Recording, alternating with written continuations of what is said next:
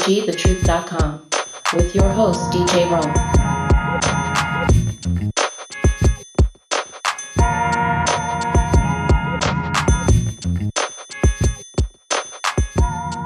Hey, welcome to the program, everybody. You just stepped inside of Psychotic Bump School, the place where education and entertainment meet at the intersection of funk and soul. My name is DJ Roman. I want to welcome you to another exciting edition of Psychotic Bump School. So, ladies and gentlemen, this time, oh, we have an amazing show. We have a lot going on, and uh, we're going to be talking to people for this episode all across the country and uh, covering all types of realms. So, uh, check this out. Uh, what does real leadership look like? We got a lot going on in this country. We're still having a debate about reopening the country, and some regions of the country are beginning to do so. And how does a leader handle a tragedy? How do they do it across the border? Well, we have several guests here helping us to have that conversation. And what about all the nice little local music programs that we've been seeing on Instagram Live and on television as far as tributes? Well, to help me have all those conversations tonight, check out this lineup we have, ladies and gentlemen. We have Michael Black chiming in from the wonderful state of Nevada. He's going to be breaking down what it's like to be a casino worker facing the prospect of returning to work in the great city of Las Vegas, Nevada. Across the border in Canada, we have the amazing author, Tamara Harasen. Okay, Tamara is going to be joining us, and she was here before. She was a part of a collective of artists who uh, contributed to a compilation called Where's My Tiara? And she's back to share with us what it's like to be in a country that is facing the prospect of uh, tamping down on its gun control measures, given the recent tragedy that occurred in the country of Canada, a mass shooting. That's very rare. And we have Philip Embuido coming by tonight. This guy, man, this guy's got to be the number one Prince fan I've ever met. Oh my goodness. We're going to be breaking down that recent Grammys tribute to the late and great Prince Rogers Nelson. And from all the way across the world in the beautiful country of Ghana, I'm proud to welcome back the good brother, Mr. Rocky Dawuni. Rocky Dawuni is going to be helping us pay tribute to one of our fallen legends in the world of music, drummer Tony Allen. And I'm happy to say that the good brother Rocky Dawuni is going to be joining us to pay a very, very special tribute to him. So that's our lineup. So you might want to call your friends and family to the radio or the computer because we are about to set it off. So this is KCWG, thetruth.com. My name is DJ Rome. Welcome.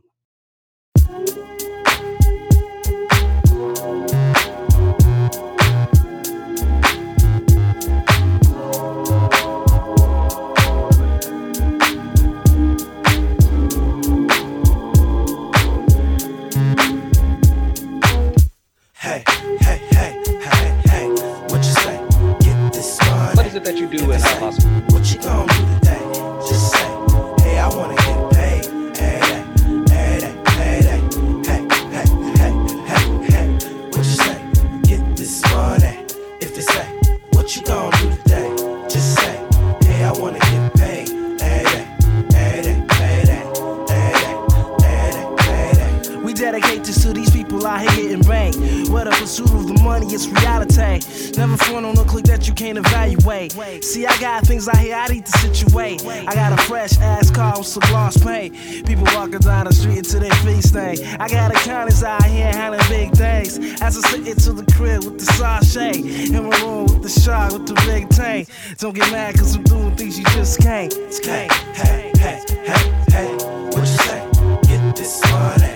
If they say,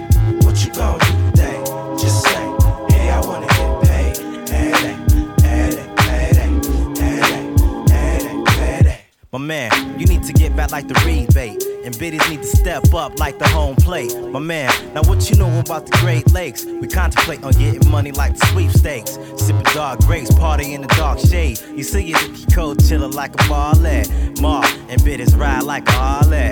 Money maker, the Rico Suave.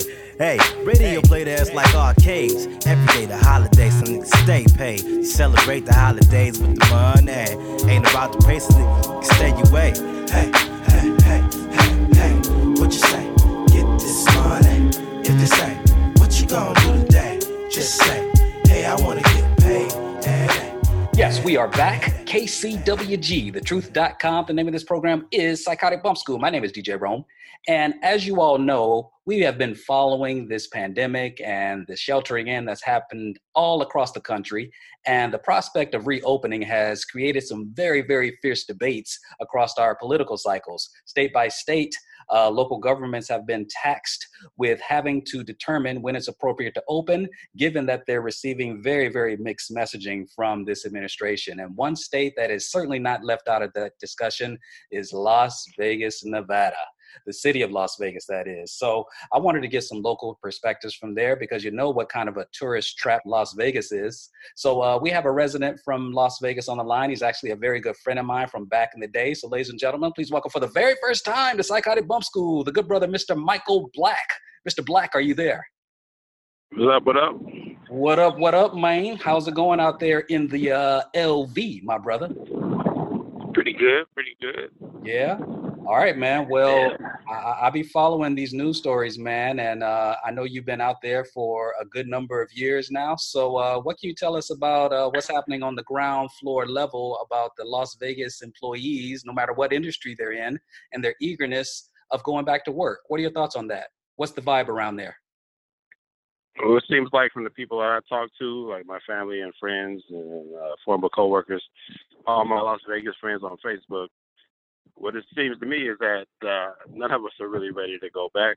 Uh, of course, you got to realize with the Vegas economy, we get people from all over the country and all over the world. So this could be a potential petri dish. So yeah, we want to see uh, some changes before we want to get, you know get back in that environment, absolutely. especially like in the casinos. Hmm. Well, that's good to know. So yeah, tell us what you do out there in Las Vegas, my brother. Is it, it you you work in the casinos? Yeah, I'm a uh, poker room supervisor. So basically, I'm like a pit boss, but in the poker rooms. Okay, okay. So you see firsthand how important the uh, the industry is, especially the the economy and the revenue that's generated out of Las Vegas. I mean, it's a no brainer.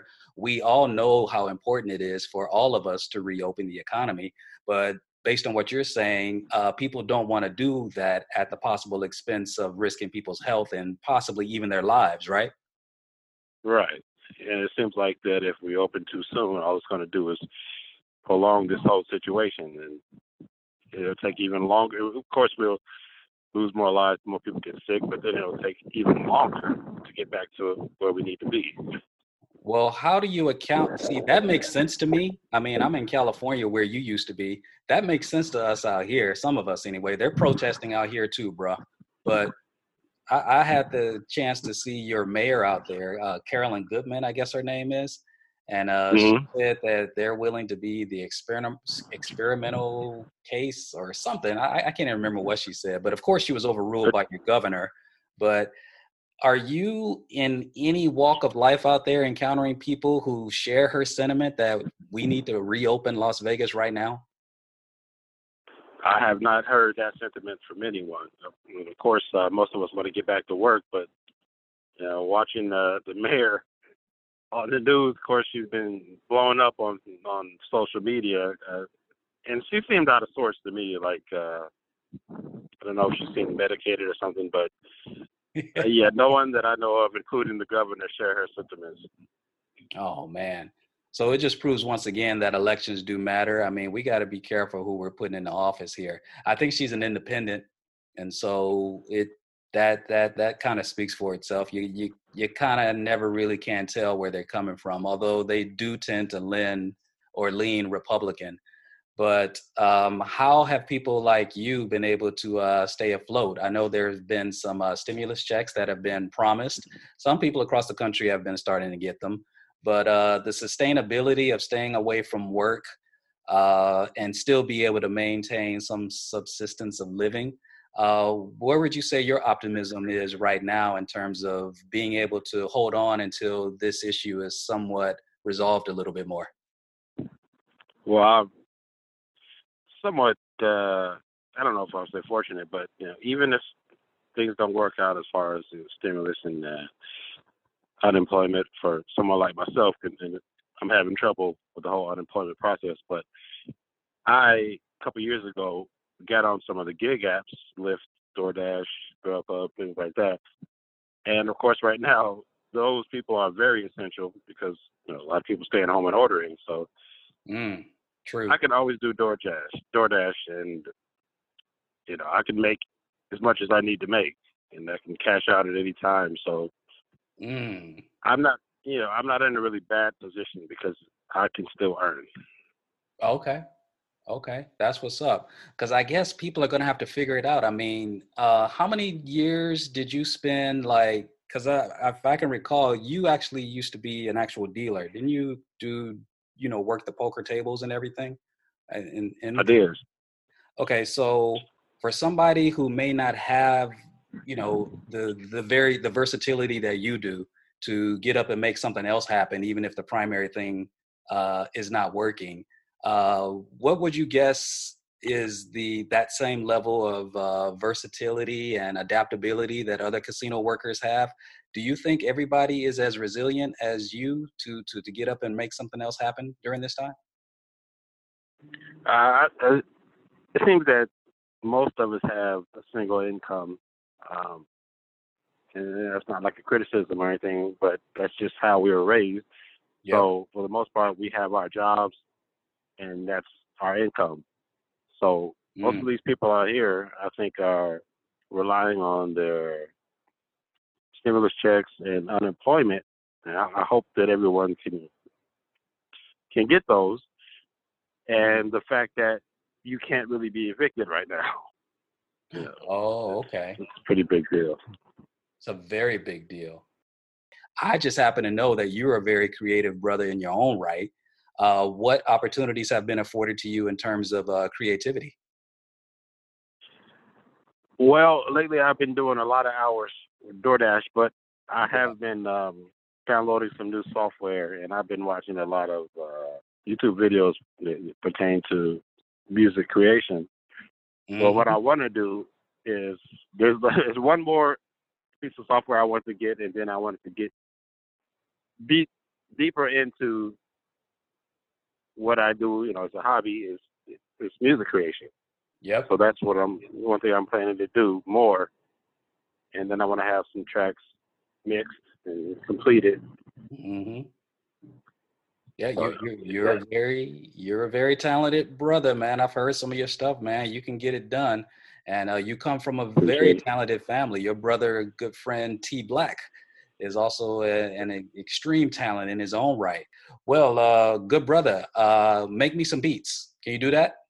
Oh, for sure, for sure. Yeah, I'd love to hear some stuff that you come up with during this time. And uh, thank you for joining us, man. It's like I, I haven't had a chance to rap at you in a while, but I've been wanting to find out what's happening down on the ground over there. So uh, continued success. Uh, thank you for helping me to keep my head up and uh, send my love to you and yours, okay? Definitely, man. It's good talking to you. This is Canadian fiction writer Tamara Harasen, and you're listening to Psychotic Bump School with your host, DJ Rome, on KCWG, thetruth.com, the best internet radio station on the planet. KCWG, thetruth.com's program is called Psychotic Bump School. I'm DJ Rome. And this next guest has been here before. She was here previously as part of an amazing panel of female authors. The project was called Where's My Tiara? And she wrote a chapter for that amazing anthology. And she's back here right now from Canada to talk to us about some of the recent occurrences there, particularly how the pandemic is playing out there. And sadly, uh, I want to get her thoughts on the uh, the shooting that is uh, some, somewhat of a very, very rare occurrence for that part of the world. So, ladies and gentlemen, please welcome back to Psychotic Bump School author Tamara Harasen. Miss Harasen, are you there? Hi there, Romy. How are you doing? Doing well. So, it's been a while. I think it's been well over a year since you were last with us. Uh, I'm sure you've seen on the news, even though you're in uh, Canada, how this pandemic has played out in uh, stateside. So, what's it looking like there where you are? Uh, so things are fairly similar here in Canada to the US. Um, I follow the news down there as well as here. And uh, basically, our large population centers have had some high numbers of infections and deaths. Our smaller uh, provinces and smaller population centers haven't seen as much um, in terms of infection rates, hospitalizations. sentiments out there in the wake of this uh, national crisis with this uh, shooting where so many people um, unfortunately uh, met with fatality. Yeah, so this shooting was on the weekend, the last weekend in Nova Scotia, which is one of our maritime provinces. So basically, a very large port center in Canada on the Atlantic coast. And um, it was shocking. The last uh, shooting like this we had in Canada was, I want to say, 30 years ago, where 14 uh, women were killed in a um, in a college in a polytechnic institution. Hmm. Um, so this one um, was a big shock and and sent um, some really uh, big waves across Canada because we just don't see this kind of thing happening very much. Yeah. Um, this individual had a plan. He had a list. He uh, dressed up in a police uniform and put police markings on a vehicle to make it look like he was a police officer. Hmm. So um, sadly, um, you know, had a really good plan to execute his his uh, his terrible intentions. And uh, at last count, I think uh, there were 19 dead as of today, is what I heard on the news. Wow, that's really sad. Um, who were the, who were his targets for this one? Um, it sounds like, of course, we're at the stage now, just about four days in, where there's a lot of conflicting stories in the media. Mhm. But it's sounding like he had a hit list. There may have been a um, failed relationship that led to some of the people on his list. Mhm. Uh, but basically, he went from house to house. And what we're hearing now is not only did he shoot people, but also he burned down at least one house and maybe more. So Hmm. it's a it's a complex and crazy story as as it's unfolding. Yeah, very disturbing. I'm really sorry to hear that. And we're in some really strange days. And uh, Yes. I'm just happy that you seem to have a premiere there or a PM um, in Trudeau where he seems to be proactive. What, what's your sense of how people feel about how he's handling this? You know, something like this makes news across the world. Uh, How well do you think he's handling it? I think he's really um I think he's really sorry, I'm grasping for words here. Um, he's really shining in this difficult time. I mean, there are many criticisms that have been made of him uh, in the past. He is a very good uh, spokesperson, though. He comes across as very genuine, very heartfelt. Uh, they've done a very good job of modeling social distancing. So his wife was diagnosed uh, positive with the COVID, I want to say three weeks ago. Oh, yeah, that's So right. He's been talking to reporters from the front step of their home, uh, keeping a social distance with reporters, showing that visual of him alone on the front step with a microphone. And uh, I think that kind of modeling behavior, where he's showing people what he's doing as well as asking them to do it as well, has been very effective. And uh, like I said, I think there's been a real spirit of cooperation in Canada in as much as there's still dialogue to be had and, and debate i feel is necessary about the measures that are being put in place and uh, whether they're appropriate whether they need to change keeping up with uh, the scientific evidence as it emerges because of course all of the scientific evidence on this particular contagion is new um, so i think all of those things together canada has been handling very well and and I think it's playing very well on the world stage. It it, it appears. Absolutely. Sure is. So I'll make you a deal, um, just for a little while, even if it's just for say the next eleven months or so. Can you mind switching your guy for our guy? And you know, if I've uh, I've had that offer many times. I actually right after the election, I think it was right after the election in 2000 and was it 2016? I had a couple of uh, marriage proposals from my friends in the U.S. wow, they were they were ready to just come up here and become Canadians. So um, Ca- Canada's a good place to be right now. It's the world is a scary place right now, but I think Canada is handling it as well as as well as any. Oh, absolutely. Our little dog here would tend to agree. Uh, leadership matters. And I'm proud to say also, Tamara, we have some pretty good leadership here in California where I am. You do. So we're very fortunate as well. I've also been talking to a lot of other artists in addition to you.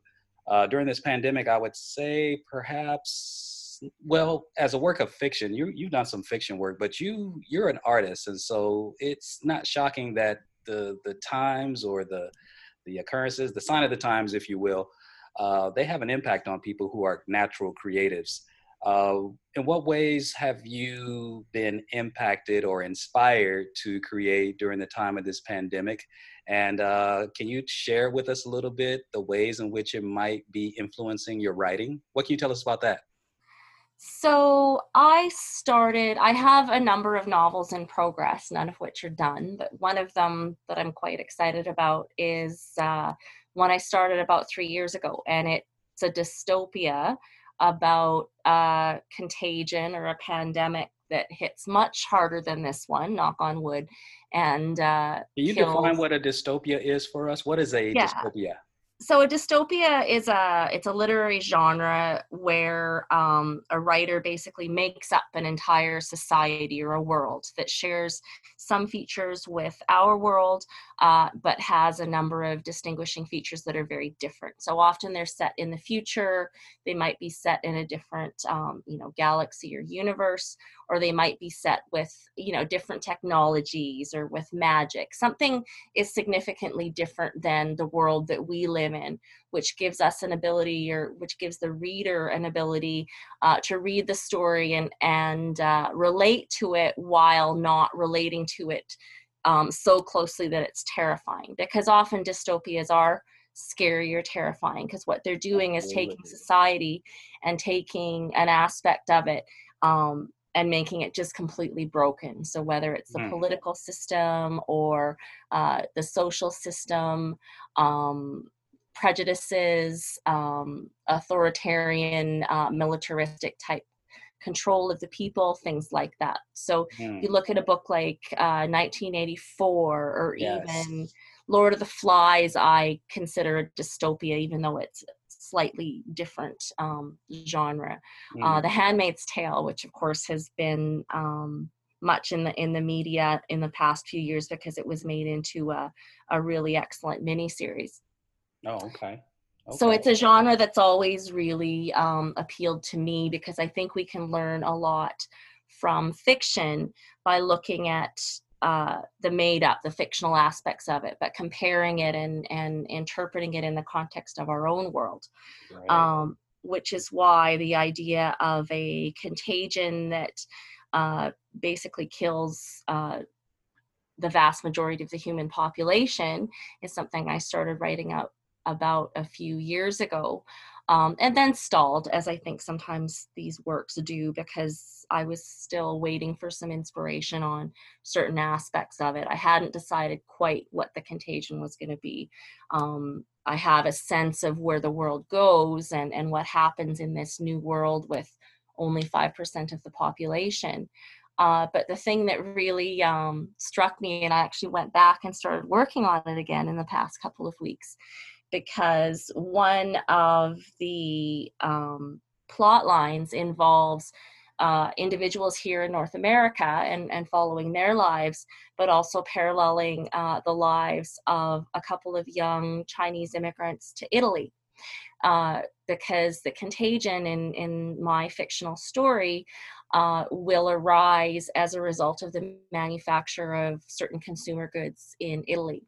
Um, and I got the idea for it when I was reading an article about a number of Chinese fashion houses, so sort of the higher fashion, um, you know, handbags, um, high end shoes, uh, couture clothing, that kind of thing, um, have opened uh, plants or factories, at, at least the finishing uh, uh, level of, of their goods in Italy. Uh, so there is a large uh, body of Chinese immigrants living in Italy, working in these factories and producing these goods with the very coveted made in Italy label on it. Because if a certain percentage of the production goes on in Italy, they can say that it's made in Italy. Okay. Uh, so without commenting on um, what I think of uh, global commerce and how they can play these games, uh, what I was interested in was the social conditions of the people these uh, chinese immigrants in italy probably you know fish out of water in, in various ways while they're really just trying to make a living and have a have a good life just like all of the rest of us are trying to do. So the story uh, starts with a couple of uh, individuals in italy as they're working in uh, fairly tough conditions in these in these factories trying to finish some high-end handbags and uh, the story will uh, emerge from that uh, that prologue. Uh, from a true artist, ladies and gentlemen, that's Tamara Harasen. She's in Canada, and uh, whenever you have that dystopia project ready, you're welcome to come back here and share the details of it right here on Psychotic Bump School. Would that be okay? I would love to do that. That uh, will will make that added motivation for me to get there it you done. go. No pressure. No pressure. But I'm just saying, if you want to share when it's ready, you you know how to reach me. So absolutely, I'm just that would be put it out great. Thank you so much. Stay safe out there. We're we're always thinking about you up there. So uh, continued creativity during this time and uh, continued blessings and safety. Okay. You too. Thank you so much. All right, this is KCWG, thetruth.com's program is called Psychotic Bump School. I'm DJ Rome. That was the incomparable artist and author, Tamara Harasen. Stay tuned for more, y'all. We'll be right back after this. You know, he said, "Yo, I, I chose I chose the positive, so I didn't do it." But every youth is not going to take that route. I know. I come from the projects. Most folks will close their eyes so that they can hide from the world. Love gives us strength to fight and live on in spite of the world. Let me find the words to inscribe on the subject of unjustified crime done by the court of law, killing me to see the greatest thinkers behind bars for their thoughts, cause they ought to be free enough to walk where they please with a pocket or a purse with some keys on a ring that can lock up a home of their preference. 35 years locked down for a case with no evidence. So I ain't really thrilled that we got a black president. Fools walk around like a suit and tie, bruh's heaven sent. America's a corporation, president don't call the shots. He only one slide at a table that we not ever gonna get an invitation to attend. No, we not. Yes, he raw enough to send a drone to get a child shot. Folks will close their eyes so that they can hide from the world. Love gives us strength to fight and live on in spite of the world. Cry go unheard. It's fashion week, so we flipping the bird to the meek and call them weak. Earn your key, doggy dog. How they even come up with the stuff? How they manage to get rid of the guilty of love? We must rise up, bring fire to the unjust. Mumia, Debbie, Janine, and Phil Africa. Only a few of the many locked down, cause they love what we doing. If Mutulu was free, rap would be crack free. My country tis a thee. Imprisoning my kind at a sad rate, a fast rate. A plantation state is how it all began. So you know from that model he couldn't stray.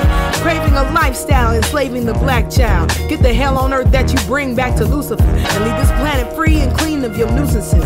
You a bad influence, original gangster. Roll up in the slave ship and dropped his anchor down. He got prisons and cahoots with the bankers now. And the music industry got diversified stock. No consequence to them if they get a child shot. Most folks will close their eyes so that they can hide from the world. Never close your eyes. Have the strength to fight. Love gives us strength to fight oh. and live on in spite of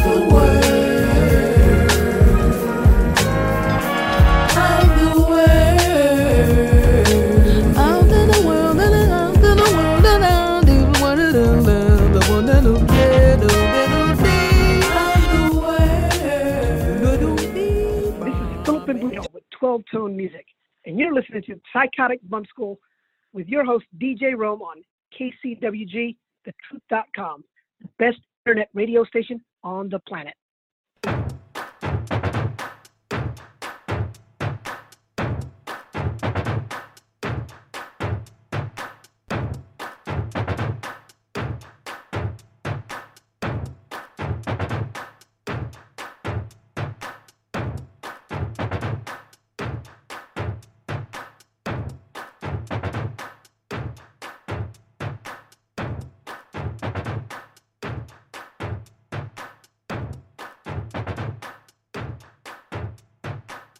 KCWG, thetruth.com. The name of this program is Psychotic Bump School. I'm DJ Rome, and we're just having some fun with this segment.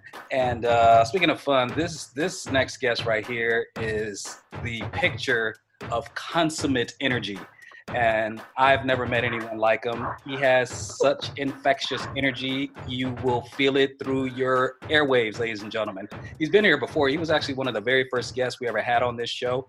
Almost three years ago, he just reminded me. So it's kind of hard to believe so much time has gone by. But this guy has a personality that is absolutely timeless. So, ladies and gentlemen, please welcome back to Psychotic Bump School our good brother, Mr. Philip Embuido. Mr. Embuido, are you there? Yes, I am. Hello, hello. And you are too kind, Rome. That introduction was just too much. I'm just thankful to be here. You know that. I've known you for a while, and I'm just happy to be here. indeed, indeed. Happy to have you back, man. We are Thank you. sheltered in place with this pandemic, but yet the show goes on and on and on. So, how have you and your family been doing with this? We've been doing well. I, I, was- I was looking, thinking about it. We're in our fifth week of, uh, you know, being self quarantined. Um, with uh, our kids, uh, two of them in college are back at home. So we got three boys at home schooling here at the house. I've had to adjust. Now we got, you know, five bodies in the house during the midday, and and we're all. I've been very mindful to give them space because they got to do their thing, and That's I got to do my thing. So yes, I work from home. So it's all it's all been good. I mean, so far so good. I can honestly say so far so good. Oh, it brings us together, if nothing else. I'm glad everybody's healthy and Exactly. wholesome. You know what I'm saying? Yes, yes. So uh, I definitely, wanted to bring you on, man, because you, like I said at the top, man, you are the go-to guy for um, just palpable infectious energy. We had something happen recently with this uh, tribute to Prince, a Grammy tribute to Prince. Yeah. He Yeah. is certainly in the top two of my favorite artists, if not the favorite artists. And I know he's somewhere close to the top of yours. And I'm being facetious when I say that. I know he's your number one. So I Yes, couldn't think of anyone better to talk to about this most recent tribute to our dearly departed Prince Rogers Nelson. Believe it or not, we celebrated, if that's a term, the fourth year of his passing, man. It's already been four years since we've not had Prince in this earthly mortal realm. It's crazy. But we had some performers that were uh, celebrating his music, his life, and career. Good brother Philip Embuido, as the- the eternal Prince Rogers Nelson fan, what were your impressions of the Grammys tribute to Prince? to start off, I'm so glad that the Grammys decided to do a tribute for him. Granted, it was four years ago since he passed, but like you said, I do use the word celebration because every year uh, on his birthday as well as his anniversary date of his passing, we have to celebrate him. Uh, in my opinion, he is like you know he is the greatest, uh, and for the for the people, and I say this, general public, who were not aware of his genius status while he was alive, now they are feeling him. I mean, I, and so so to me, I'm glad that the Grammys did this because it continues to show these young kids in this new generation musicianship. That's what he was about. There's a reason why H, her or or uh, Alicia Keys or Common uh, uh, look up to him. Usher doing his little performance. Uh, it shows you that the current artists of today know what he was about, and it's great that, in my opinion, they can continue his musical legacy as we continue without him. We've got his music, so I'm happy that they did that. Um, um, overall, I thought the show was good. Granted, there are things you know that I'd done, I would have done differently, but Mhm. overall, I thought it was a good showcase to continue uh, um, showcasing him and Yes. his music and the, his artistry. Absolutely. I, for one, I want to hear about some of the areas that you would have liked to have seen because I was reading our mutual friend's post, uh, the good brother A. Scott Galloway. And Yes, sir. Pointed, Yes, sir. pointed out some nice things. And uh, I want to also, well, okay, I'll, I'll just ask you about the glaring omission for me. Uh, was when Morris Day, well, it was the time, I almost said Morris Day in the time because on guitar was um, Tori Ruffin instead of Exactly. original member Jesse Johnson. So that was a for me Exactly. that was a big omission. Um, Agreed. Agreed. Agreed. you know what I'm saying? So Yes, I, yes, yes. I'm right there I, with you. did, I love the Right time, but without Jesse Johnson, it just feels different. Uh, what were some of the things that kind of stood out for you? If you were producing that show, how would you have done it uh, compared to how it was actually presented? Okay, I, I would have, and, and I agree with some of the things that the, our, our brother A. Scott Galloway mentioned. Um, But first off, I agree with you. Jesse, without Jesse, that's not the time. And from my understanding, from my understanding, because he was not there, that's why they called it Morris Day in the time. Had he been there, Okay. they would have been called the time. Okay, even though six of the seven originals were there, to me, and and from what I hear, uh, he's done with the time. Jesse is, and that's why it, it saddens me if that is the case. We will never see the original seven perform together again. You may get six, he may get six or seven, yeah. So uh, that was a glaring omission, omission for me. I agree with with Jesse because I love him and his acts. Yeah. Uh, secondly, secondly, why is it that the revolution was not more showcased in this show? I do understand, and just like A. Scott Galloway mentioned, they brought uh, uh, Usher's performance in January from the Grammys and put it into the show, and it pushed out uh, the Revolution's Mountains uh, uh, performance. Um, and then the only time the Revolution was on was performing background to Mavis Staples for Purple Rain, other than you know when everybody was on the stage at the end. But I don't count that. So Hmm. to me, I would have seen more. I would have liked to have seen more of the Revolution. Oh And yeah. That's. That's just me. That's just me. Now, granted, I understand they hired Sheila to be the musical director. Okay, but I felt like, why was the camera always on her? It seemed like the show there was a lot on her. I mean, this is about Prince and the artists who are celebrating her, celebrating him. Uh, You know, she she just seemed to be a little more screen time than I felt that was needed. And that's just me. That's Oh, just me. okay. Wait, who were you talking about? Who had more screen time? Sheila E. Sheila E. Sheila. Sheila. Uh huh. Uh huh. Yeah, she was the musical director, but Right. you know, with with with the camera, it just seemed like on every artist that was performing, she had she had she had uh, time on the screen, and I'm like, wait a minute, wait a minute, what? Yeah, you, shouldn't you play background and just make sure everything is straight Right. and good? If they show you on occasion, and when you perform, cool, you got your time too. Mhm. But I just felt it was a little more than what was needed. You know, Oh, okay. you know, I yeah, in my opinion. Right. What you you just uh it's breaking news for me because I felt like I had seen that Usher performance before. Did you just Yes, say that yeah. they piped that in from a previous Grammy show and Yes, just lifted yes, that they yes, airlifted that yes. performance to that one? Are you They serious? did. They absolutely did. And and and and, and A. Scott Galloway also mentioned that too. Yes, they did Oh. airlift that from the January Grammy performance and put it into this special. Oh wow. Okay, now I feel Yes, like I've been yes. bamboozled a little bit. I I, exactly. Exactly. I thought I read his article. I didn't. I didn't know that. Yes, that's exactly what happened. Hmm. So, so with that, you know, for the true Prince fans who watched the Grammys in January, now we're seeing it again. Now, for the general public who didn't watch the Grammys, and this is hey, perfect time to watch a Prince special during during the the, the pandemic. Hey, sit down for two hours. Oh, that what? Oh, that was great. You know, Right. fantastic. They had to see Usher perform, but us as fans, we've already seen it. Yeah. So I wouldn't have, I wouldn't have done that. And the fact that they pushed out the Revolution's Mountain uh, performance right. to take the place of it. See, so come on now, come on. Yeah. That's the revolution. that. That's Yeah. the revolution. It's the revolution. And Yeah. I don't know if you've seen Just the Revolution. My wife and I went and saw them last year in Berkeley. And they put on an amazing show. You saw for yourself. Oh my gosh. Wendy, Oh you remember when gosh. Wendy joined the band when uh, Dez Dickerson Yes. left the group? Yes. And when she Left first group, came yes. on the scene, people were like, "Oh, she she's not she's no Dez Dickerson," but. Wendy is bad, man. She can Oh, no doubt. that act. You know what I'm Exactly. saying? Yeah, I know, yeah, and and we have to also know with Prince back then, maybe nobody would believe, but now you understand why he chose this young twenty tw- young twenty something year old to replace Yeah. Dez, and and and and and her first performance with the band on on tape was that performance uh, at First Ave when they were doing those those songs live for the uh, Purple Rain album. Oh Yeah, wow. and and and and to uh, address your uh, uh, mention, you Mm-hmm. saw the revolution in Berkeley. Me and my wife saw the revolution in L.A. in December with A. Scott Galloway and Barry Benson. We had Oh, a blast. Yeah, they they put on a great show, man. They put on Oh a my great gosh, show. we yeah. And ever since the pandemic, I, I joking around said because we haven't been able to go out to see these shows, that was the last live show we saw. And it I was know, December. right? Exactly. Yeah.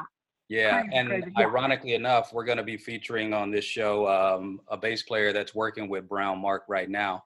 Uh, so, ladies and gentlemen, stay tuned for that. That's coming up real soon. Uh, the good brother's name is The Rugged, so you don't want to miss that. So, yeah, the Revolution has really carried the baton of the the Prince and Paisley legacy, and I Yeah. too agree that more screen time for them would have certainly not only been warranted but needed because that Agreed, was agreed. arguably the most creative period in his um his his arc you know when he was Exactly. really coming up you know 1999 came and then he really really hit his stride with purple rain around the world in a day and parade that was his most Yes. fertile creative period and those musicians in that band dr fink brown mark who else is in that band uh, Uh, Bobby Bobby Z. Bobby Anita. z yes that that was the band that that really took Agreed. him over the top Agreed, agreed. And then, and then, of course, as you know, the album after Parade was his magnum opus, Sign of the Times. Ah. And at the time, before it was released, the Revolution had parts of that until he, you know, disbanded the Revolution and then stripped out their parts to, you know, uh, put Mm. out Sign of the Times with the least amount of uh, uh, uh, uh, Revolution uh, uh, being part of that. right So yeah, I mean, yeah, I totally agree with you. So if that is his most fertile period of his music, Ooh, why isn't the revolution there? they they Uh, uh, other than other than one other than the one song, yeah that, Yeah. I just felt no.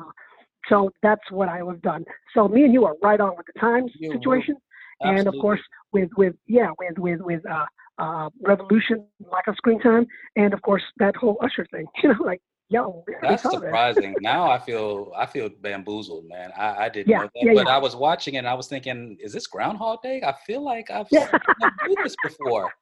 Wow. Oh, yeah, yeah, yeah, man. yeah, Well, yeah, exactly. ladies and gentlemen, uh, we're joined tonight by the incredible Philip Embuido. Uh, I didn't say at the top, but you're with a record company called 12 Tone Music. And uh, I would be remiss if I didn't give you a chance to talk about um, other things. I mean, we could talk about Prince all show. You know, we've done it before, practically. but um, he's always a part of this show, man. Every show, man, we we're we're channeling some version of Prince through song, memory, or spirit. It, it, it's never gonna be uh, absent from this show. But talk to us a little bit about what's happening at 12 Tone Music, man. What you got going on over there? Oh, great, great. Yeah, 12 Tone is a small boutique label that was started by Doug Morris, who is the only male who was ever in charge of all three major record labels uh, Warner Music Group, uh, uh, Sony BMG, and Universal Music Group. So he decided to start his own label uh, back in uh, 2018, and uh, he brought on uh, Steve Bartels, who used to be head of promotions at Arista under Clive Davis, and then he became uh, uh, um, uh, president of Island Def Jam before he joined Doug to start this label. Uh, and fortunately for me, a small label, uh, uh, through a friend of a friend, dropped my name and I interviewed for the job, and now I'm back in my dream job of doing radio promotions for nationally for Rhythm Radio uh, here in uh, the United States. Oh yeah, man, that is so a I'm just- blessing. Congratulations Yes, it is. that. It, it truly is. Thank you, thank you, thank you. Yeah. So I've been on uh, since last year. Um, some of the artists that we have right now, most people would, would know, would be uh, Anderson Paak. Uh, He was a gift uh, from uh, Dr. Dre and Jimmy Iovine when the label started uh, in 2018. And Right. then um, we also have an artist named, uh, contemporary Christian artist named Lauren Daigle. She had a song called You Say, and uh, just went to number one on the AC chart. She's fantastic. So Lauren Nice. Daigle. And then, of course, yep. And then we, of course, we have this uh, uh, Asian collective named 88 Rising, which consists of uh, Rich Brian, Joe G, Nikki, the Higher Brothers, and, and, and others. Uh, but they're huge because, um, uh, you know, a lot of people uh, are right now, all they think is K-pop, K-pop when it comes to Asian artists. Right. These artists are not uh, are not K-pop. Uh, Hmm. uh, is a, a R&B pop singer. Uh, uh, uh, Nicki's a pop singer. Uh, uh, uh, Rich Brian is a hip hop uh, rapper. Yeah, uh, he learned actually. He actually learned his English by watching YouTube and the rap videos. That's how he Uh-huh. did. So yeah, Rich Brian. So um, with that, they're doing really well when it comes to streaming. As you know, streaming is a big thing right now, and because That's they're right. based out of uh, uh, out of uh, um, Asia, a lot of the streaming and, and the money they make is coming from there. So but we are trying to make a name for them here in the states. And Right anything that we get, fantastic. Oh, by the way, those three artists I just mentioned, Yeah. they were going to be part of Coachella as well as Lauren Daigle. Uh, Think about that. Four of our artists were supposed to be part of Coachella, and and and Anderson Paak was there last year. So for being this little label, for being this little label that could, yeah, that's how I feel. Yeah. Like, I like, I love being the underdog and just proving what we have at our little label. So yeah, that's wow. that's what we're about. That's what you're about. Those are some high Yes, yes. acts, and it sounds like they're Yes. all on the move and doing really, really well, getting some great exposure for some great content as well. Oh, no doubt, no doubt, no doubt. And yeah, and then one more artist that we're working currently right now. His name is Ebenezer. Yes. Uh, and he's from the he's from the UK. He's got a song out right now called "Flaws and All," which is climbing up the charts. Uh, so uh, we're very happy about that. And you know, it's all about breaking new new artists, right? So so far so good, and I'm very happy. Yep, he does Yeah. also hip hop as well. So yeah, I mean, I, I I love our future. I need to say I love our future. You sound like you're right in your element, man. Well, I'm telling you right now. Oh, Yeah, they, they got the right me, guy. Rome. Yeah, I do. Rome, Yeah, you know me. right, man. If they ever needed somebody to be the right guy for this position, they called the right guy in Philip Embuido. So oh, I'm very, I- I'm I'm, very gonna tell you, man. I'm gonna throw down the gauntlet on the show. If any one of those artists are down to come on this show, man, you know I got a spot for them. So Okay, you just okay, put in the no word, problem. put in the Nope. call to me. Okay, We're gonna make it happen. I definitely will. Yeah, man. Okay, So all right, all right. watching these uh, tributes. Yeah, absolutely. Uh, you're welcome back here anytime, man. And uh, thank you, thank you. anytime there's a release coming out, and you know, speaking of Sheila, I think she has a project coming out. She just dropped a single, uh, the the Lemon Yeah, was that lem- was that lemon cake? Yeah, yeah. yeah, it's, it's Okay. pretty funky. It's pretty funky. Yeah, So no doubt. we're no gonna doubt. continue to watch the releases and the, the, the you know, hopefully the, the the warring factions between the the camps of the and the Yes. Nelsons. They can work it on out, and we're gonna continue to celebrate uh, small boutique labels such as 12 Tone Music that is doing some amazing, amazing work, bringing forth some artists that otherwise we probably wouldn't hear them about. We love Anderson Paak, but these other artists you're Yeah. talking about deserve some attention as well. So continue success Oh, to you, my brother. And uh, you're welcome to I come back here anytime. Would that be cool with you? Of course. Come on, Rome. Thank you. I appreciate that. Thank you, sir. Indeed. This is KCWG, the truth.com's program is called Psychotic Bump School. I'm DJ Rome. That was the amazing Philip Embuido. Stay tuned for more, y'all. We'll be right back after this. Hello, people. This is Rocky Dawuni, and you are listening to the Psychotic Bump School with your host, DJ Rome, on KCWG, thetruth.com, the best internet radio station on the planet.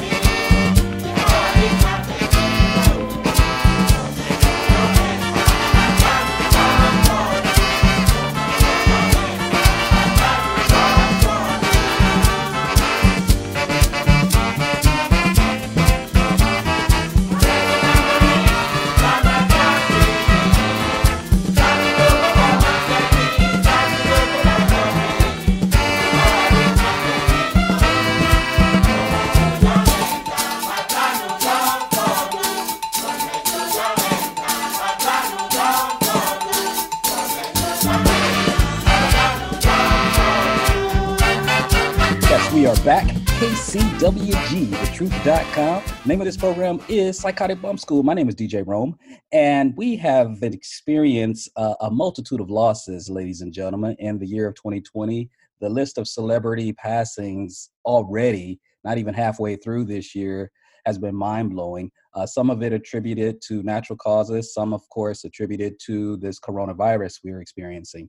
Uh, we will be here all the whole show talking about all the losses, but we're here to focus on one in particular. Uh, we lost the drummer Tony Allen, and Tony Allen was the very architect of what we came to know as Afrobeat music. Uh, he was a stellar, gigantic figure in the culture. Uh, we just lost him not too long ago, and I wanted to pay tribute to him with someone very special who's been here before. The good brother is halfway across the world. Well, no, he's not. He's all the way across the world now. Uh, the brother's been here before. He's a Grammy nominated uh, artist, celebrated worldwide Ghanaian superstar. Ladies and gentlemen, please welcome back to Psychotic Bump School, my good brother, Mr. Rocky Dawuni. Mr. Dawuni, are you there?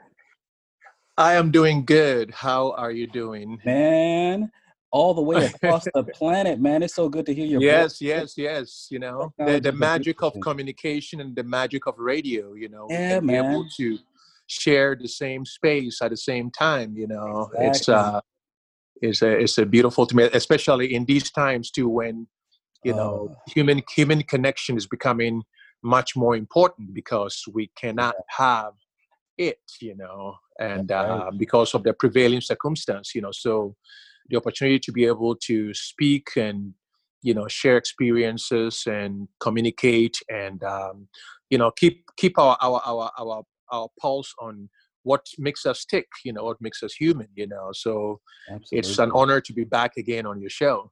Oh man, it's always an honor to have you. And I know that uh, you are Ghanaian by birth, and so Yeah. home is home for you. So I'm really glad that despite you being at a distance from your immediate loved ones, you got plenty of other additional immediate loved ones that you're very close to as you're there right now. So it, it's Yes. uh, it's certainly a give and take. Uh, but yeah, like you said, the the powers of technology and radio, it feels like we're in the same room right now, sharing the same exact space, and having an ability to talk about something really important. I want to talk to you about how your country is responding to this virus, but I first want to talk to you about Tony Allen. I happen to know just by some of some of the photos I've seen online of you that you have actually at least met him and I want to find out uh, what he meant to you. Can you talk to us a little bit about uh, what you know about the life of the great drummer from Fela Kuti's band, Tony Allen, who we just lost not too long ago, Mr. Rocky Dawuni? Well, you know, um, obviously growing up in Ghana, you know, uh, the music of Fela Kuti was, you know, a very, very big part of my my growth, you know, because you heard it on the radio, you heard it, you know, everywhere. Fela was, a, you know, a very, shall I say, larger than life persona, and um, I was I grew up in the military barracks at that time too. So the Ghanaian soldiers, you know, they had like a love hate relationship with the music of Fela. First of all, they loved the militant aspect because they always saw themselves as liberators.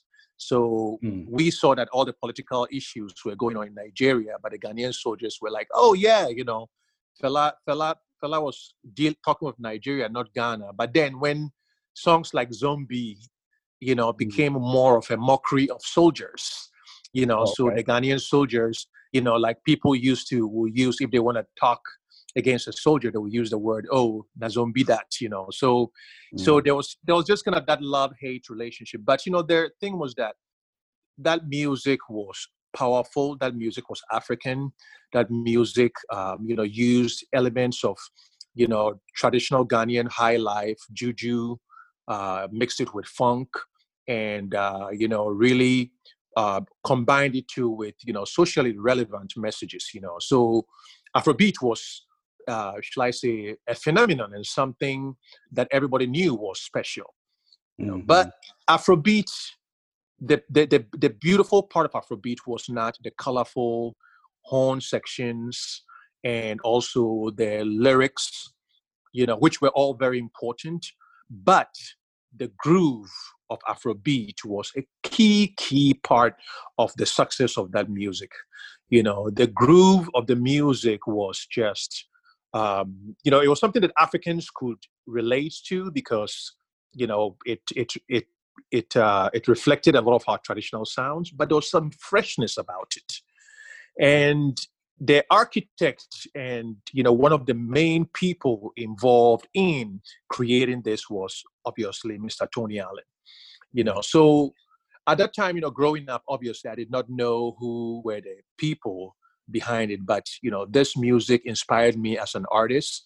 Uh, you know, my sound also has a lot of you know influences from the music of Fela, and then also all our highlife music. You know, so Tony Allen became, uh, you know, a hero of mine you know so as my my stature also grew and i started traveling around the world i had opportunity of you know becoming friends with his manager and then also you know a while ago when i was in france you know we had opportunity of you know getting to meet you know and it was really love at first sight he's like you know one of the most you know brotherly down to earth people you mm. know i mean somebody who's been so such a cornerstone of such incredible success african success story yeah. you know it was it was just you know he was just down to earth so we became you know acquaintances and friends and um so many times you know i even spoke about you know in terms of you know working on the projects together obviously uh that you know that never came to mm-hmm. pass you know but Mm. Um, I saw him over the years several times, and um, you know we got to speak about music and also Africa. And I feel that Africa has, you know, you know sometimes the way we look at losses is a little different because we also look at we have the ancestry uh, vision that you know sometimes when you lose somebody important, you also gain an ancestor you know so right you know now tony is a venerated ancestor who is going to keep inspiring all of us, you know, and um, and you know till the end of his life, you know, he never really stopped working. He never stopped embracing uh, new sounds. He never stopped challenging himself, you know, because mm. you know when he even did all the uh, you know Psycho on the Bus. Uh, you know, projects that was kind of like taking his drums and mixing with, you know, Dr. L and you know electronic music and then his work with you know Damon Albarn and mm-hmm. also Flea and mm-hmm. all these um, you know musicians who come from different diverse musical backgrounds you know Tony was always searching for the ultimate beat the ultimate expression of his music. And you know he says you know when Tony plays on any any any album or any song you know there was that signatory you know, uh, you know, hi hat, rim shot, uh, you know, snare sound. You know, the way that he used his snare, the, the beat was there, but he also used the snare like like a talking drum you know mm. so he was kind of like he encapsulated so many different dimensions of uh, an african ensemble you know which i think that most people did not really zone in on that aspect but whenever i heard him i heard you know like you know the one that played the gbedu the you know the bass drum you know the person that played the talking drum you know like all these aspects were all represented in his approach to rhythm you know so mm-hmm. i feel that you know he has you know he's he's beyond africa 70 and africa 70's um, impact on popular culture he himself also moved into a space where he still created new standards that are going to be studied and you know learned and is going to be an inspiration for you know beat makers and groove makers and musicians for many many many years to come so mm. although we've lost uh, you know his physical presence you know but for us you know we it's not something that um, you know, we are looking at it in sadness. You know, I mean, obviously, I know some people are his family and all of that. You know, but you know, we we just give thanks for that. You know, his life was just so colorful and meaningful, and has contributed a lot to the progress of African music uh, in general. Absolutely. Oh, it's going to be Africa for Learn for eternity now. you know what I'm saying? yes, yes, yes. This is Anjoy on sax, and you're listening to Psychotic Bump School with your host, DJ Rome, on KCWG, thetruth.com. Best internet radio on the planet.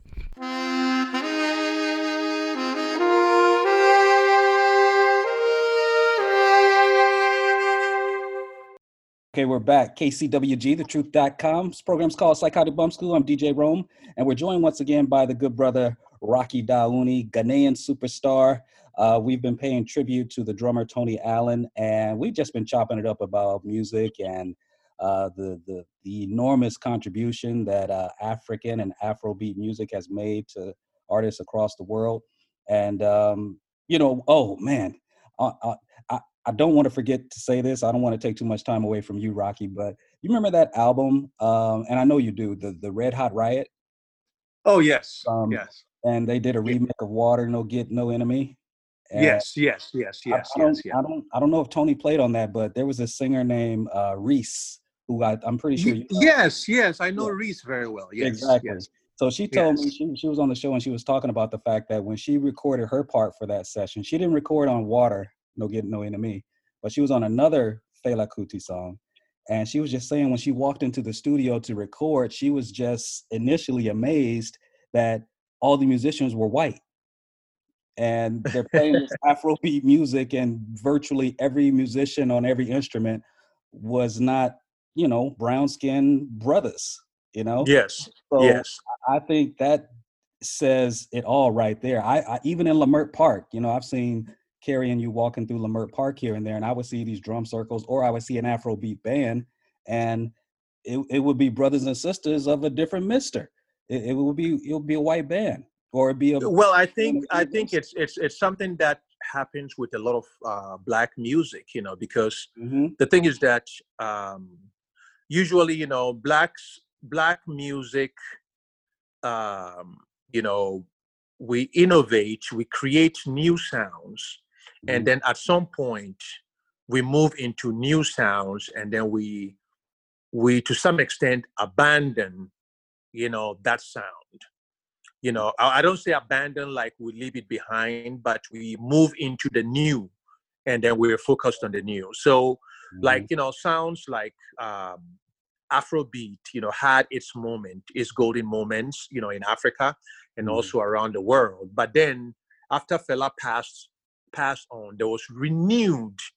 I mean um you know fela was still at the later days of you know his you know where he was still relevant as a touring musician, but you know, he was dealing with you know the jailing, being in jail, all of those other stuff that were not music driven, but was just his lifestyle and dealing with the politics, you know.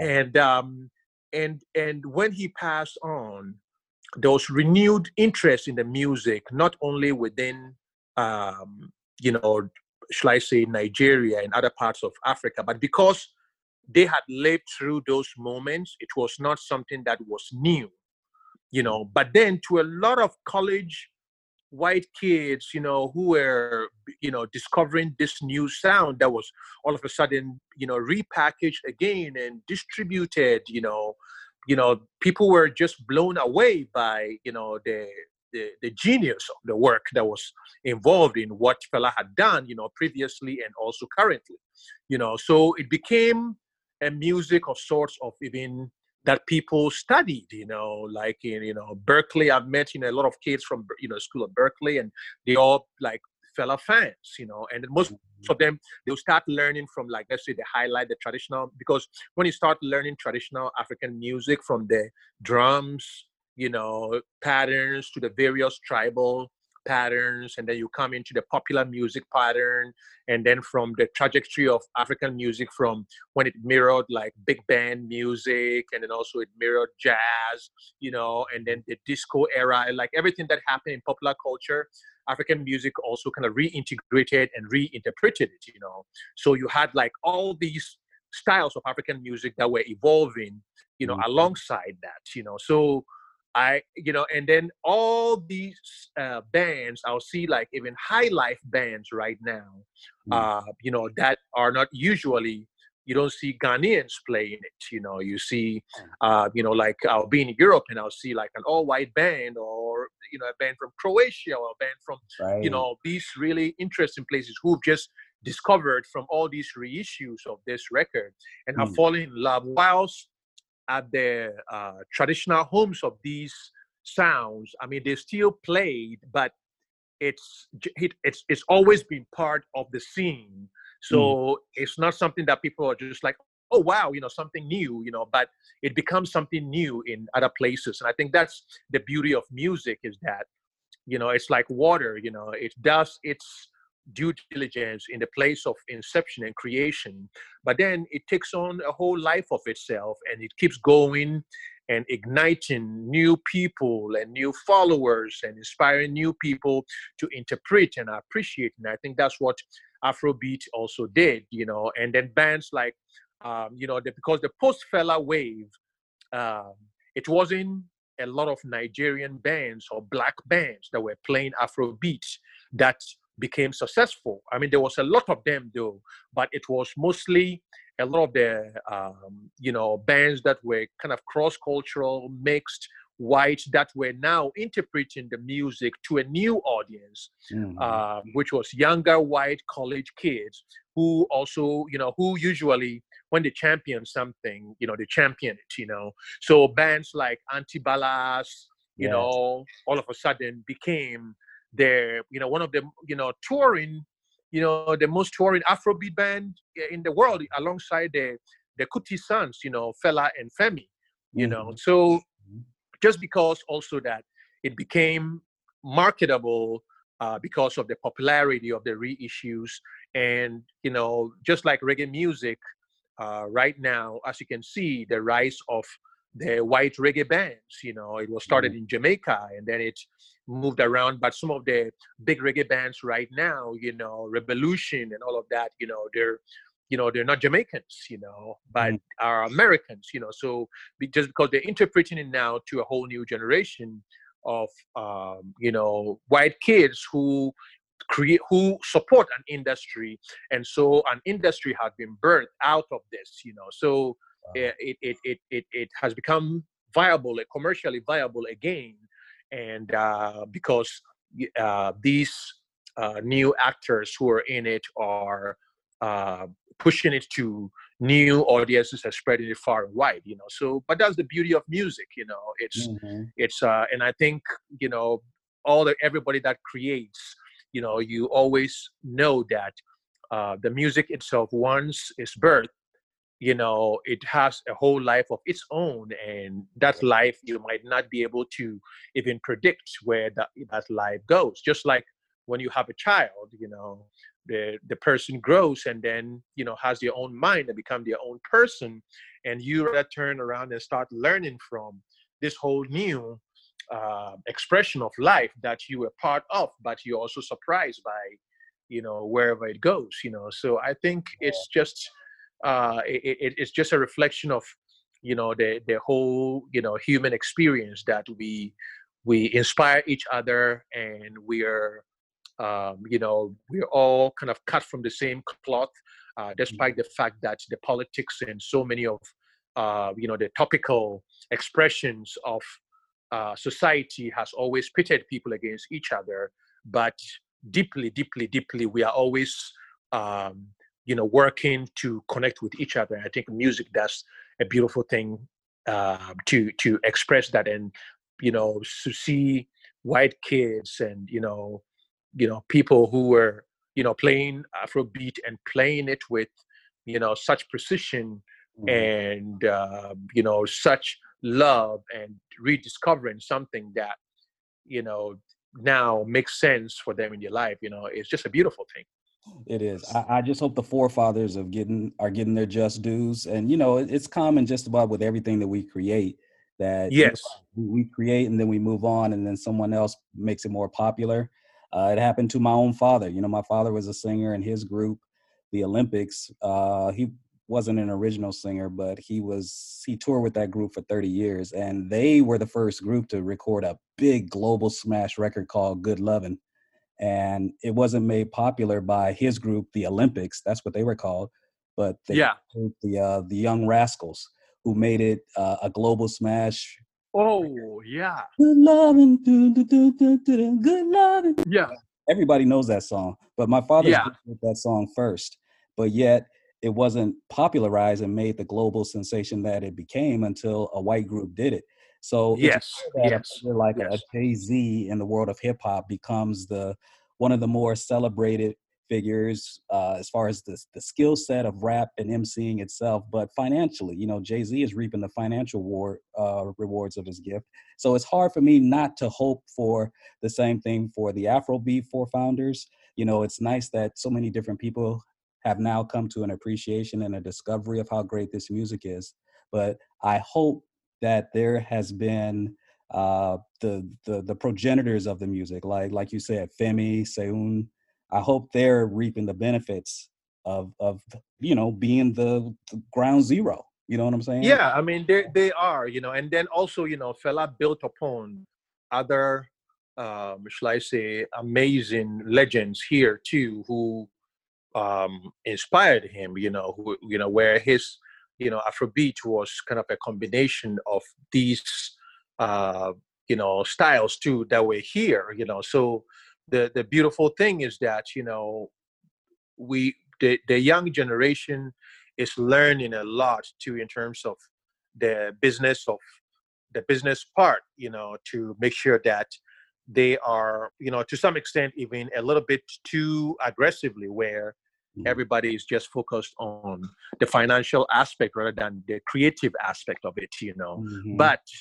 it is just because uh, disproportionately uh, many uh, a legend, you know, even some of our legends here who have created, you know, some of the defining music and songs. Uh, you know, right now most of them don't even, you know, have a penny. You know, and uh, you know, are, you know, their heydays are gone, and they're still. We don't have like good uh, systems that are able to collect for them, and then you know some of your music too gets licensed in various places used in various places but they don't have a means by which they can be able to uh, you know benefit directly from it so it's it's something you know the history of black music is littered with such um, you know uh, should I say cultural app- appropriation Absolutely. and uh, you know theft of um, uh, intellectual property and sound and all of that kind of stuff mm-hmm. you know you know but i mean the thing is that for me it's not even like that is not a conversation the conversation is more about you know how the art itself you know can mm. can can can move from place to place to place and inspire other people and other people to feel the opportunity to be able to express it and expressing it you know and i think that um you know we will hope that you know our the newer generation learn more and, and some of us too you know we become much more savvy enough in terms of being able to control uh, you mm-hmm. know the the masters and also the publishing and understanding all these aspects too that are an integral part you know most of you know some of the classic old musicians didn't even know about all these aspects and you know they signed off so much stuff that they didn't even understand what they were signing off you know so they were taken advantage of you know and um, you know it's a it's a sad reality you know but it, it is definitely a reality you know where you know you know music becomes is created from a certain place it becomes popular and now there's a whole group new group of actors who are reaping the benefits away from the people who created it yeah. and they've rebrand they rebrand it with as a new name, but it's the same old rhythm that they learned mm-hmm. from you know. And um, you know, you know, another good we, example of that. Another good example because uh, I, I want to talk to you um, about this COVID stuff before we let you go. But Afro Funky also play like drum and bass. And um, I had a sister on here a couple years ago. She's been here recently too, uh, and you know her, uh, Anjoy, and um, she was talking yeah. because you know she she's done some drum and bass music herself, and yes, we were talking about that on the show too. It's like the the creator of drum and bass was a drummer in a gospel group, and the the first drum and bass song was actually a sample from a, a gospel record called Amen. It was like the classic Amen break, and yeah, you know, sadly that brother. Uh, didn't get the credit. I mean, he was shocked that his that little break in that song, the Amen song, went all created a genre. Yeah, whole genre. It's crazy. Yeah. Oh man. So I, I can pick your. Well, look at look at look at hip hop and James Brown. You know. Oh my god. I mean. Yeah. I mean, you know, like James Brown. James Brown, literally. I mean, if you're talking of a creator of hip hop, I would say it's James Brown. You know, I Mhm. mean, because everybody was looking for all those breaks and and his drum pattern was what a lot of the go. makers What do you think about this? emulated. Exactly. Yeah. So what do you think about this? Because he got paid for his samples. People like um, Jabo Starks, Clyde Stubblefield, the drummers. I mean, most people were sampling. Yeah, they were sampling James saying, "Hey," you know, they they were getting some of that in there for sure. Yeah, They were mainly sampling the drums. The drummers weren't getting broken off like that. At, at Yeah. to the same extent that James, I mean, for obvious reasons, James was the face of that music. We all know that. But isn't Yeah. it interesting that the the players, the musicians, the the people that are holding it all together, people like Tony Allen, Clyde Stubblefield, Yes, Starks, yes, yes. they're the ones that the people are sampling. They they they looking for those drum breaks, you know? Yeah. Oh. Yeah. It's crazy. Yeah. Oh Yeah. man. Well, we're talking to Rocky Dawuni. You you see how gifted this brother is, man. I I, I could just talk to you all day. But uh, ladies and gentlemen, this is KCWG, the truth.com's program's called Psychotic Bump School. I'm DJ Rome. Uh, we're chatting with uh, the incredible, incomparable United Nations Goodwill Ambassador, the good brother Rocky Dawuni, who uh, is here to talk to us about the life and times of the great drummer Tony Allen. And uh, before we let you go, man, we got a few minutes left. Uh, you are all the way across the world in Ghana as we speak. Yeah. Uh, what can you tell us about what you're seeing in and around the area? People's response to coronavirus, the degree to which people are staying healthy out there and combating the, the ailments of this virus. What can you tell us, good brother? Yeah, well, you know, their thing was that it took everybody by surprise, you know, just like how the whole world, you know, happened. You know, first of all, I was, um, when it started, I was actually up in the Middle East and um, I was on on tour and also part of uh, a group of leaders, uh, interfaith leaders, uh, uh, you know, traveling from Jordan to Palestine to uh, Israel, and by then, you know, the you know the, the initial reports had you know started about this whole thing that was happening in Wuhan and all of that. So from there, I came to Ghana, and um, you know, first of all, everybody was just you know going about their lives, and then the, when the reality started sinking in that this was something that um, you know first of all everybody became paranoid about people of you know asians you know all the chinese that were coming in you know those um, incidences of people you know i mean it, it it didn't carry on too far by incidents of people you know china you know because there's a lot of chinese here you know um, you know people market women asking hey where are you? Uh, hi corona you know and all Oh, of that like people were playful about it you know? I mean it wasn't like in a in a bad way they were people they were kind of playful about it but then people started seeing uh, when all their um, our government you know started talking about you know the lockdown and all of that everybody saw the the the, the seriousness of what that was this crisis was you know? Yeah. but you know the the thing is that we you know africans our lifestyle is about living together. You know we we are very tactile people. We touch each other you know we hug each other we greet each other you know we live in communities we live in families you know we we have extended families you know. So so when the whole thing came about social distancing and uh, you know it was such a hard thing for the government to be able to implement here you know because uh, people were being careful by the same time you know people when they go to their homes they're just not gonna forsake their families people live together you know so the realities were different.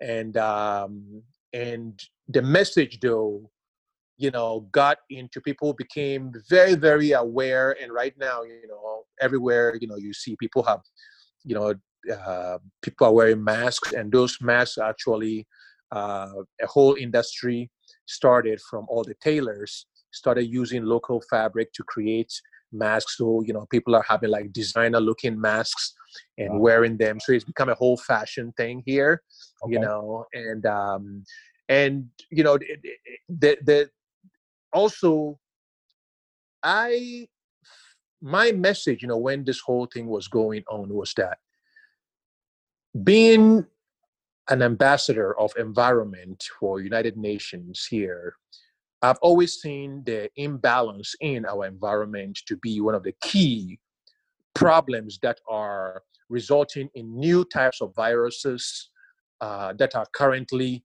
um, showing up every time, you know, and and um, all these uh, destruction of old forests, the depletion of biodiversity, um, the trees that we are um, cutting and not replanting, uh, the destruction of clean water sources, and all of that, you know, which has been going on for a long time, and you know, and obviously climate change that is a result of all these, by the same time, currently impacting the world.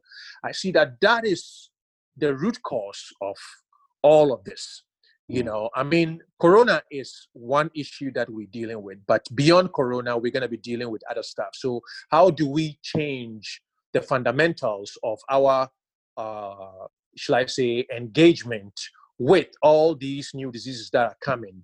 If we don't start looking at the root causes of it and start planting trees and start also you know if if something is coming from nature i believe that the solution is from nature. So you know in africa we've always had uh, uh, traditional cures that have been used for you know respiratory diseases boosting of immune systems that are all steeped in nature you know? So i think that a lot of these solutions for um, you know these kind of viruses need to we need to look into the plant world. We need to look into nature. We need to look into uh, medicines that boost naturally boost our immune system because mm. it's not a fix. We don't wait for the problem to happen to to look for a fix. We have to weaponize the body and and put our bodies in a in a pathway that any kind of um, pathogen or virus cannot be able to